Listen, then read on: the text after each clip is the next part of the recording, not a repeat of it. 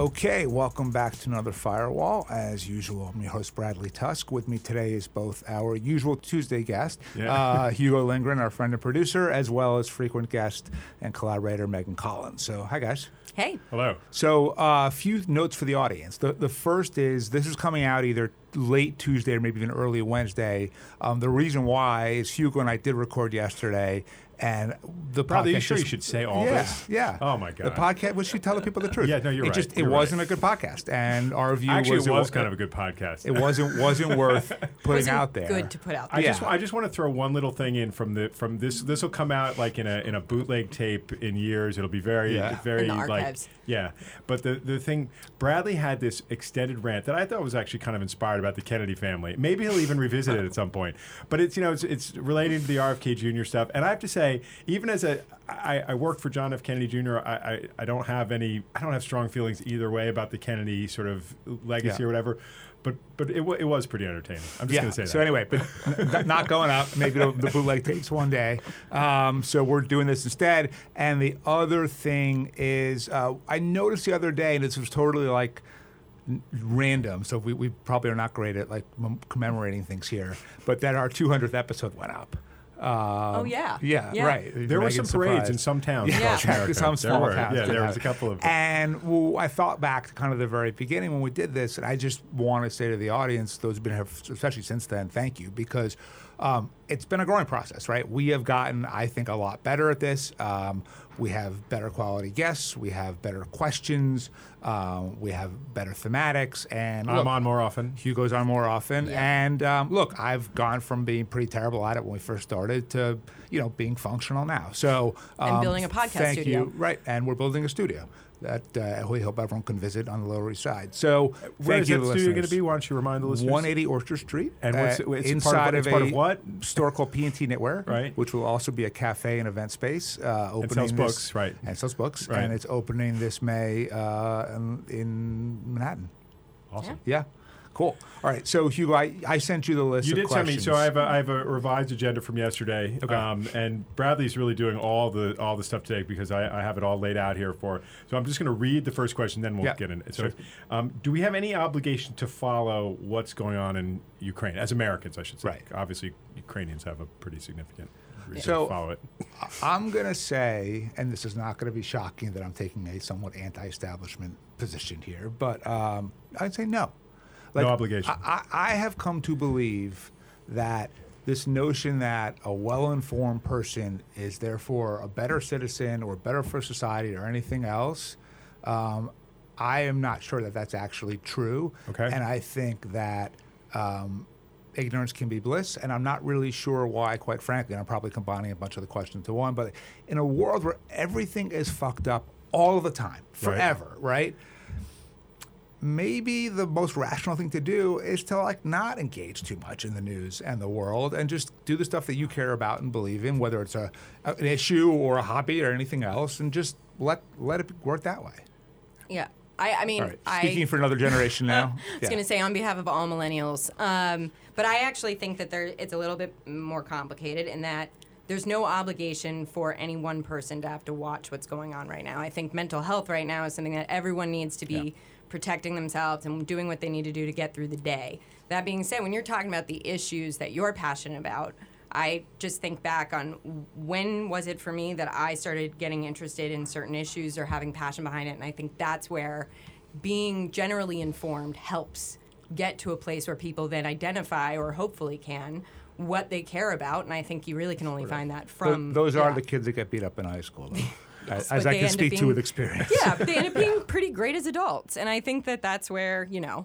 But you but Bradley, so that. this is not this is not just a normal like crime story or or you know no, something going on. It, it's a war, and it, it's also a kind of long simmering thing that, that's that's decades in the making at the very least, and that and that really brings some pretty pretty interesting questions about where like our responsibility for other countries, for for the safeguarding of our allies, for who are our allies. As- assuming yeah. that that world alliance and order even still makes sense. Right. Right. But like, isn't that something that we should talk about as citizens? And isn't it good if people are like reading up on it and trying to form like opinions well, or no? Well, that was what I was going to say on the, the topic of like everyone. There, I don't think that there are that many people that are completely uninformed, how we define that. But on social media, in between like pictures of a person's cat is now political posts. So people are still getting the news, even if they don't want it. But it's not even. It right. may not but, even but be the I news. I guess I would argue, maybe this is why I'm now that I realize it, that I'm arguing for the ignorance is bliss category, which right. is, I would say that our democracy in many ways is no different than it's always been, but two factors have made it completely dysfunctional: Twitter and Fox News slash M S N B C, and more broadly social media and cable news. Like they have really been the the fuel that makes polarization now completely widespread and mm-hmm. consensus absolutely impossible. And so if a lot of people get their news from Twitter or Facebook or Instagram or some other platform or on C N N or whatever it is, um, I think that's doing more harm than good to society.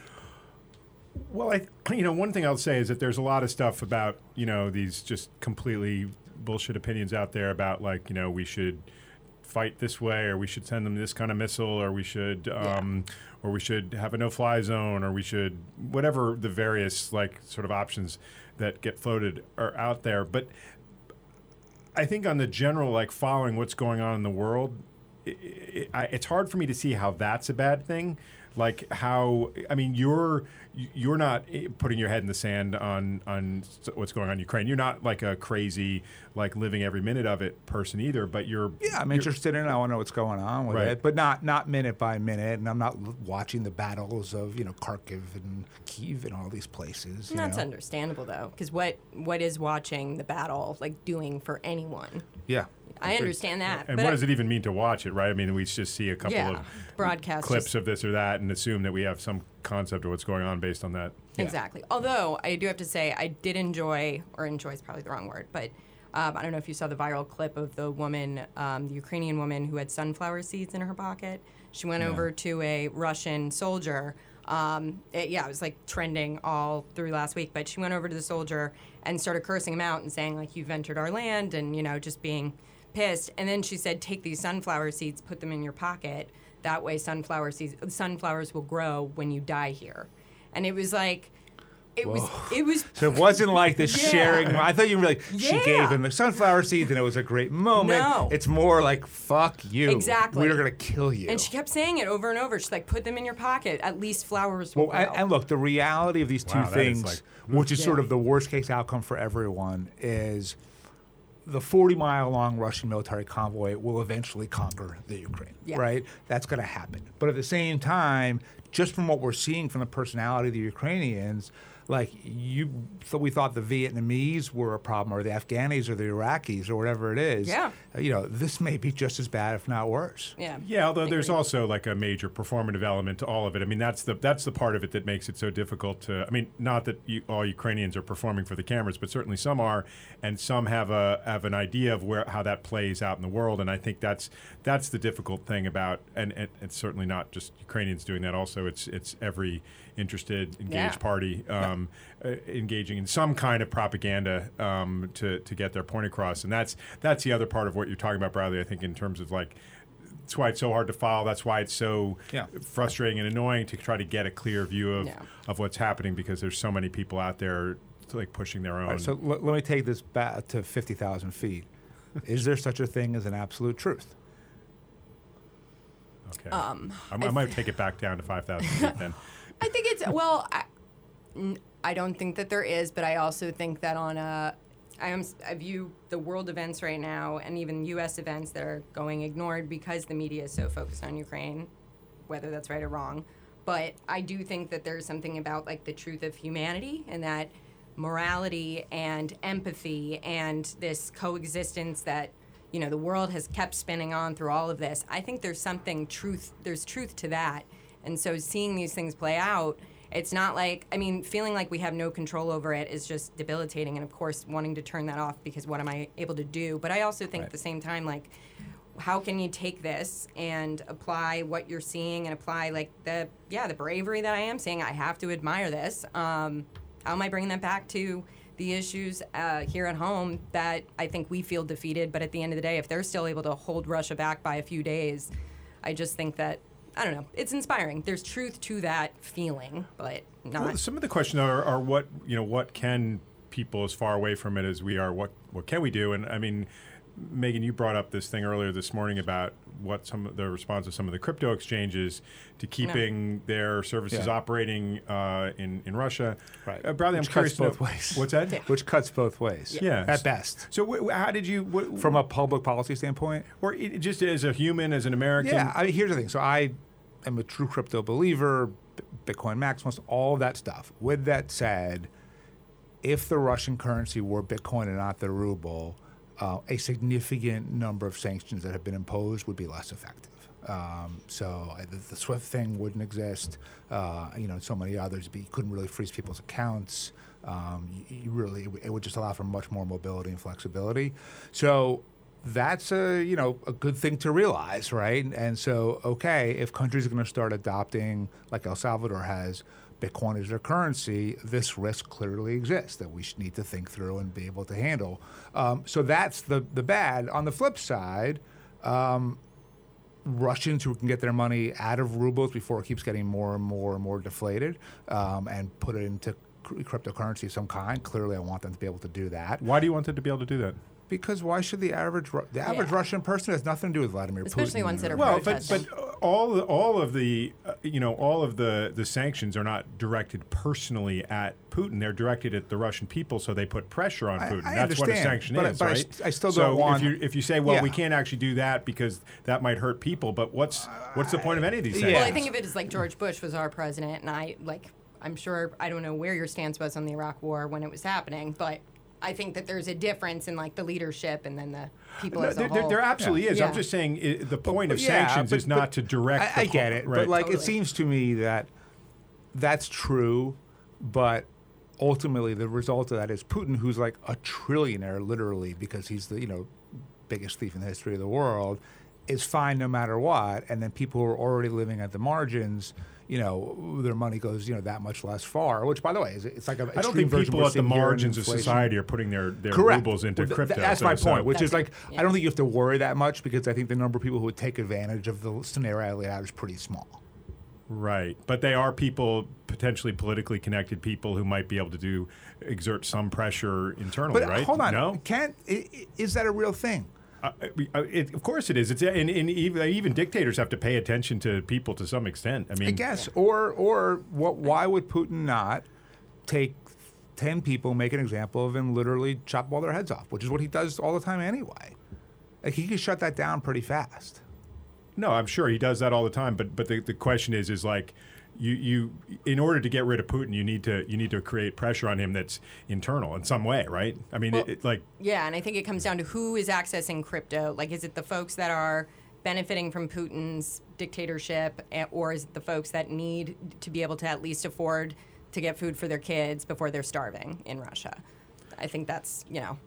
Yeah, it, I mean, look, that, it seems like look realistically speaking, I don't see a world where the Ukraine fully rebuffs Russia, and Russia says, okay, sorry about that, and they go home, right? That right. seems very unlikely.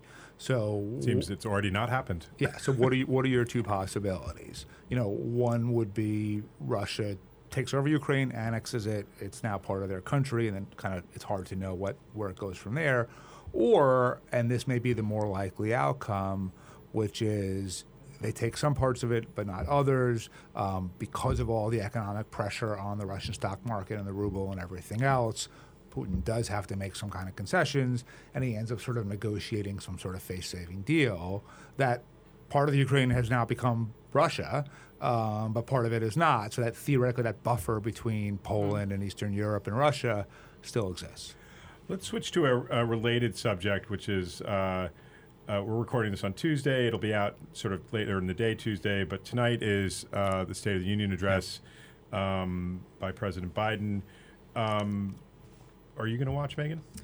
I am, but the question of whether someone needs to, I don't think they need to. But why, I, do you, why do you want to? I actually don't usually watch it. Right. Um, I am curious because, one, I support Biden. I'm a Democrat. Um, I'd like to be one out of the... Hopefully, thirty-seven percent. Yeah, but hopefully, you know, shows that there's. Have you been called up recently to ask your approval? I don't. Ask your approval. I was gonna say, well, I have them on the phone, but uh, yeah, I, I actually want to know what the priorities are um, that, from the administration right now, because I don't. I think we've just had, you know, our ass kicked, and I would like to know if the prior, for instance, abortion, I think, is something that is still somewhat talked about in the news, but it's largely going mm-hmm. ignored. Um, I think it's the one of the biggest existential crises this country's facing right now. I also care on a personal level on the L G B T bills that are going around this country, and I think that Biden campaigned on this stuff. I'd like to hear him talk about it in a way that actually kind of like to the centrist and to the progressives what the priorities are. And if it's not mentioned, like, what does that mean on the advocacy front? Because if our president isn't even talking about it in a real way, then what kind of What, what are your expectations? Oh, so I'm sorry, yeah. I just want to just follow up on that. Oh, I have no expectations. So you None. think you expect to be let down? I think down it's incredibly boring every time, but... No, I just mean on that particular question. On oh, I have no idea. It, I but then honest, the real yeah. question becomes, so there's what he can name check and kind of reference, make people feel good in some way, and then there's what he can actually execute and Well, see, that's the thing, though. Right? I don't think people are going to feel good, because right now it's like we're seeing it happen. Feel, feel good in the sense that the... That the, he cares. That, yeah, that he mentioned your cause. Yeah, right? but, I, but I think especially for L G B T, it's important because it's only very recent and, like, relative to modern history that we're actually being acknowledged. But I also think, for instance, on abortion, like, they just tried to do the bill yesterday. Obviously, it didn't go through. Manchin being one of them. Like, is Biden talking about it in a way that's like, yeah, let's just acknowledge that this is happening? Or is it something that is a priority? I would like, I mean, at the end of the day, I don't think there's a black and white way to solve it at this point. Abortion is a really controversial topic. It's also life and death. So I would like to know that it is still top of mind, even though we are in a global crisis. Right. But, but what would, so to me, be yeah. a more effective, meaningful thing, both in terms of as, as a constituent. And look, I wrote for State of the State addresses in Illinois. I've worked on State of the City. So, like, is... Did you think of those no. when you did it at the time, that it was kind of a bullshit process that you just had to engage in? Or no, did, because... You thought it was meaningful? It, Well, one, it was my job, so I thought it was meaningful. Two, two um, no, because I needed to set the agenda for the next year anyway. Right. And my goal is, which wouldn't shock you, is to do as much as humanly possible. So I pushed everyone as hard as I could. So it was a useful process to generate ideas and information. But then taking back to your point, Megan, what he should say is, we've been working on this problem, mm-hmm. and I'm issuing an executive order where the Health and Human Services is now to provide these emergency mobile clinics in Texas, whatever it is. Yeah. Right. But fucking do something. Exactly. Right? And I, my my fear is what you're going to see tonight is three categories. One, lots of lip service to stuff that he hasn't put the work in to actually do anything about. Yeah. What would you just throw in that bucket? So that could be, Nothing. you know... Uh, it, it could be abortion. He could claim something about guns or climate. You know, he's done yeah. very little on right. any of this stuff, right. right? So that's that group. Okay. Then there's a small group of things that either he can and will do via administrative action that he right. has a, led the jurisdiction to do, uh-huh.